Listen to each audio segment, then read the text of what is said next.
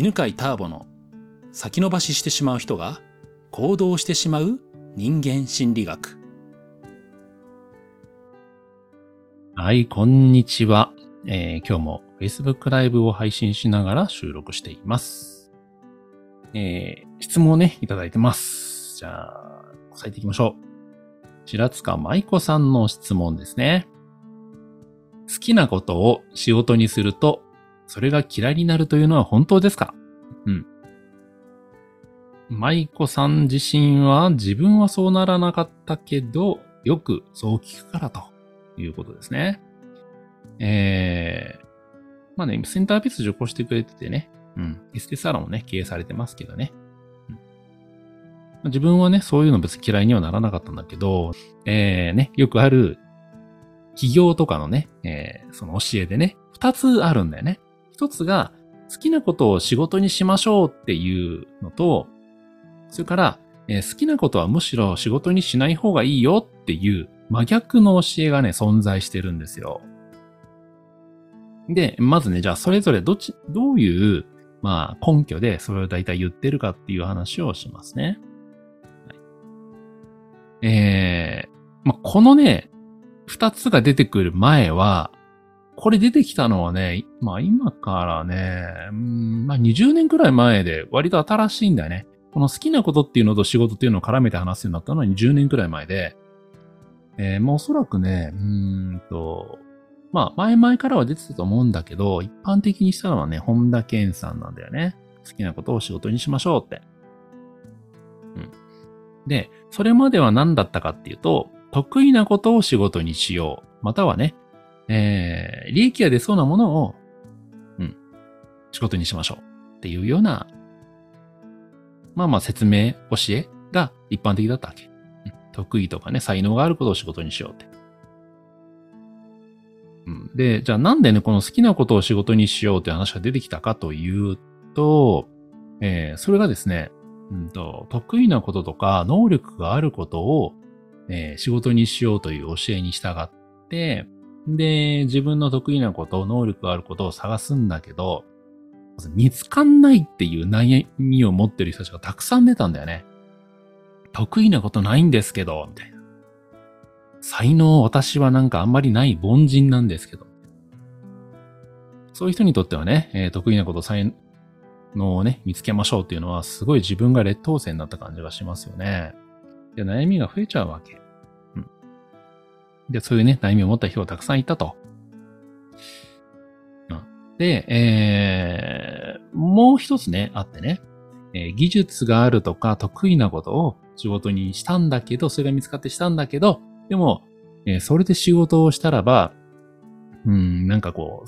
自分の才能とか、うん、技術とかをなんかお金に変えてる感じがして、うん、すごく苦しくなってしまったっていう人たちもいるんだよね。で、何のね、あの、ワクワクもなくなってしまったと。うん、っていう悩みの人たちもいたわけ。で、そこに登場したのが、好きなことって仕事にしていいんだよっていう、そういうね、画期的なね、うん、教えだったんだよね。でな、本田健さんが出した時に、ね、もう本当大ヒットして、えー、好きなことを仕事にするっていうのが出たらね、で、いろんな本もたくさん出てきて、なんかもう、基本、自己啓発の、まあ、世界では、えー、企業イコール好きなことを見つけて仕事に、それを仕事にしましょうっていうのがなんか今、まあ、主流みたいになってんだよね。で、えー、じゃあ、そうするとですね、何が起きるかというと、まあ、当然、好きなこと探しをするわけですよね。でね、この好きなこともね、なかなかね、見つかんないっていうのがね、あるんだよね。うん、好きなこと特にありませんって。で、またはあったとしても、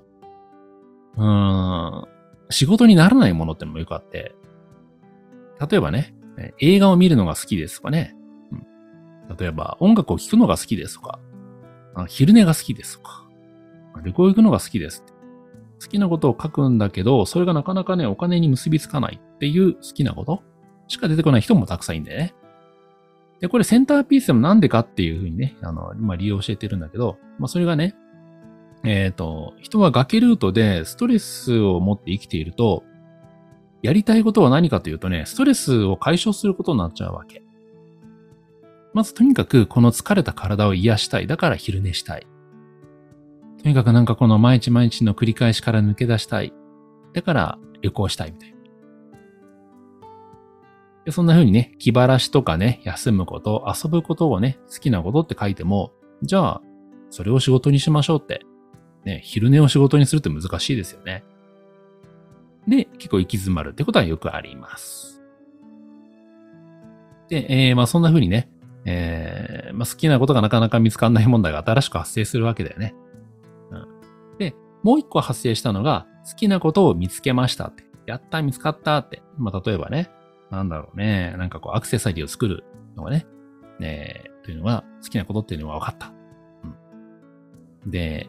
休みの日にはね、今それでね、自分で自分用のアクセサリーも作ってますみたいな。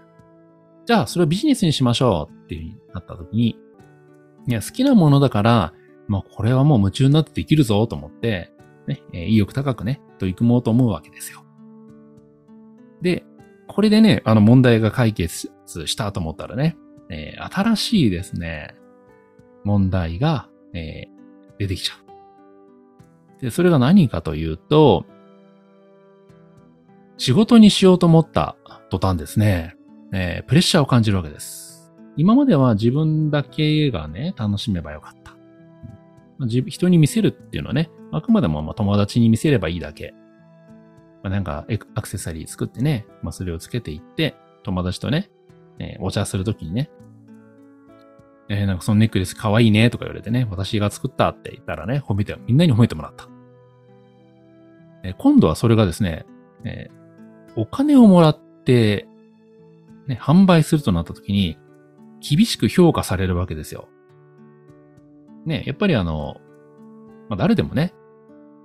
まあ、私が作ったんですよっていうものを見せ、見せられたら、えー、すごい自分で作ったんだ、すごいっつってね、えー、まあ、褒めますよね。それはやっぱこう、評価の基準が低いから。ところがやっぱりそれがね、いちまん円とかで売ってる場合、い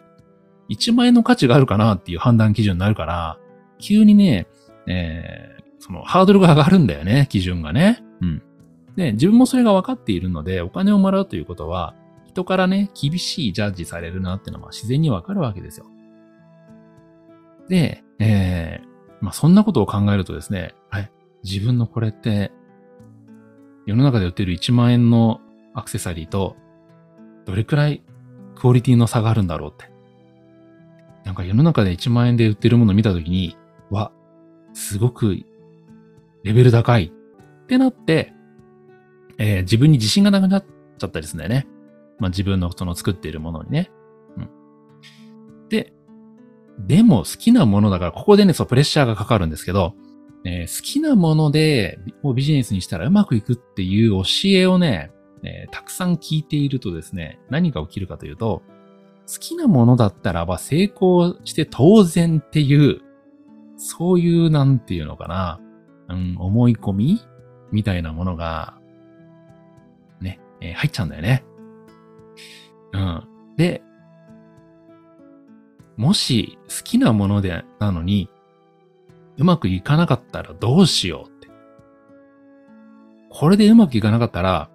自分って本当にダメな人なんじゃないかなっていうね。そんな恐怖が出てくるわけ。ね。ね、今までね、自分の技術とかね、自分の才能とか特になかった。でも、このね、好きなものならある。で、それならばうまくいきますよって言われていたものが、自分はうまくいかせられなかったらば、本当にダメな人っていう、なんていうの、烙印っていうか証明になっちゃうよね。と思うとね、怖くなってできないんだよね。で、怖くなってできないし、自分が作ってるものもあまり大したものじゃない感じがしてしまうし。うん、で、えー、そうするとね、今まで楽しかったね、アクセサリー作りがね、急になんかね、もう嫌になっちゃうの。もう恐怖を感じてくるわけ。で、恐怖感じるとですね、えー、ね、なんか、手につかなくなるじゃん？あ、でも、そうだそうだ、もっとね、練習しなきゃと思って。そう。今までは、ね、作りたいと思っていたのが、そうだ、作んなきゃとかね、練習しなくちゃになるわけ。で、そこでですね、ね、えー、めんどくさいと思ってる自分との戦いが今度は始まり、始まってしまうわけだよね。そうそうそう。んでね、えー、今ね、コメントでくれましたけど、好きなことをしてるんだからいくらでも頑張れるはずでしょというプレッシャー。ね、そうなんだよ。だから好きなことだったらば、ね、あの、頑張れますよね、みたいなのを、ね、ネットで見てしまったりね、本で読んだりすると、うん、好きなことだから頑張れるはず。じゃあ、頑張れない私ってめっちゃダメな人みたいな、なっちゃうんだよね。だからそうすると、ほんと好きなものが苦しみでしかなくなっちゃうわけ。で、えー、そうするとですね、えー、こんな風に思うわけ。あれ？全然アクセサリーを作ることが楽しみって感じてない。全然楽しくない。あれ？ひょっとしたらこれって自分にとって好きじゃないのかなみたいな。本当は好きじゃなかったのかもしれないと。って思っちゃうわけですね。で、これがまあ嫌いになる要因の一つであるし、またね、えー、もう一個あってね、それがね、販売ってもんなんだよね。大体ですね、それを作るとか提供するっていうね、えー、商品を作ったり、えー、サービスを提供するということ。これは多くの人好きなんだよね。ところが、その、ね、えー、お客さんを見つけるって全く別のことなんだよね。うん。でね、ビジネスのね、あの、まあ、なんていうのかな、うーんと、よくある話というかね、えー、まあ、基本の法則があって、えー、商品とかサービスの研究とか作ることっていうのは、ビジネスの中で言えばね、にわりくらいなんですよ。自分でね、こう起業したり、独立したときに、ね、えー、実際商品を作るとかね、えー、まあ、例えばコーチングをしますとかね、カウンセリングをしますっていうのは、そのビジネスの、えー、中のね、うん、と、時間の割り振りの中で言うとにわりくらい。残りはちわりは何するかというと、集客に当てないとお客さんが見つからなくてお金にならないんですよ。だからアクセサリー作りが好きだったのに、ね、なんか集客のための一生懸命写真撮ったりね、ブログ上げたりとかね、動画撮ったりっていうね、あれ？なんか全然好きなことじゃないみたいな。になるし、ね、それをやらないと売れないって分かってくるから、うん、なんかもう嫌になっちゃう。ね、えー、そういうね、販売、セールス、マーケティングね。そういうところが、えー、ね、えー、まあ、ビジネスのね、はちわりなので、はちわりを占めるのでね、まあそういうところが嫌いになってしまって、自分の好きな仕事のはずが嫌いになっちゃうっていうのが、よくある話ですね。はい。舞子さん、いかがでしたか？多分この話はですね、今までにね、えー、自分で何かビジネスをやってみたことがある人は、めちゃめちゃよくわかる話だと思いますね。ね、で、あのー、で、好きなことを、は仕事にしない方がいいよっていう教えが、後に出てくるんですよ。面白いでしょ？これね、自己啓発っていうのはこういうふうにね、今までの、あの、悩みを持っている人たちに向けて解決方法が提示されるわけ。で、提示されると、えー、それで解決する人も出るんだけど、その、それによって悩みが生まれる人たちがいるわけだよね。で、今度その新しく悩みを持った人たちを、に、えー、解決させるための、また、教えが出てくるっていうね。うん。それでね、えー、今割と多くなってきてます。好きなこと別に仕事にしなくていいよっていうのは、えー、まあ割と、そうね、好きなこと仕事をしましょうの方がまだちょっと強いかな。うん。まあそれがななとしたらね、さん、ななたいさんくらいの勢力でありますね。でね、まあ自分としてはですね、まあいろんなね、企業のね、相談とか受けててね、あの、することがあって、ね、じゃあ好きなことを仕事にしたらいいのか、しない方がいいのかっていうことなんですけど、まあ結論としてはですね、まあもし好きなことがある、もうすでに見つかっているんだったらば、まあそれで試しにやってみたらいいよっていうのは言います。ね、別にね、無理にね、あの好きなことがあってね、ここでビジネスやりたいと思っているのに、いや、好きじゃないことでやりなよっていうのはね、まあ言うのもナンセンスだなと思うのでね、まあ、意欲下げてしまうなと思うので、まあ試しにやってみたらいいよって言います。で、好きなことが見つかんないんですっていう人には、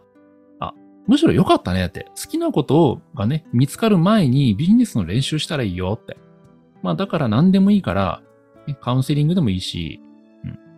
えー、まあコーチングでもいいしね。まあ前回のね、お話でもありましたけど、まあ何でもいいので、あの、簡単に結構できるそういうサービスあるんで、えー、まずね、まあコーチングとかカウンセリングのサービスを練習する。まあつまりビジネスのにわりの部分を練習する。で、えー、大事なね、その、販売する。というのを練習したらいいんじゃないって。うん。まあ、大体販売っていうのはどんなビジネスも同じなのでね、えーまあ、売りを見つけてね、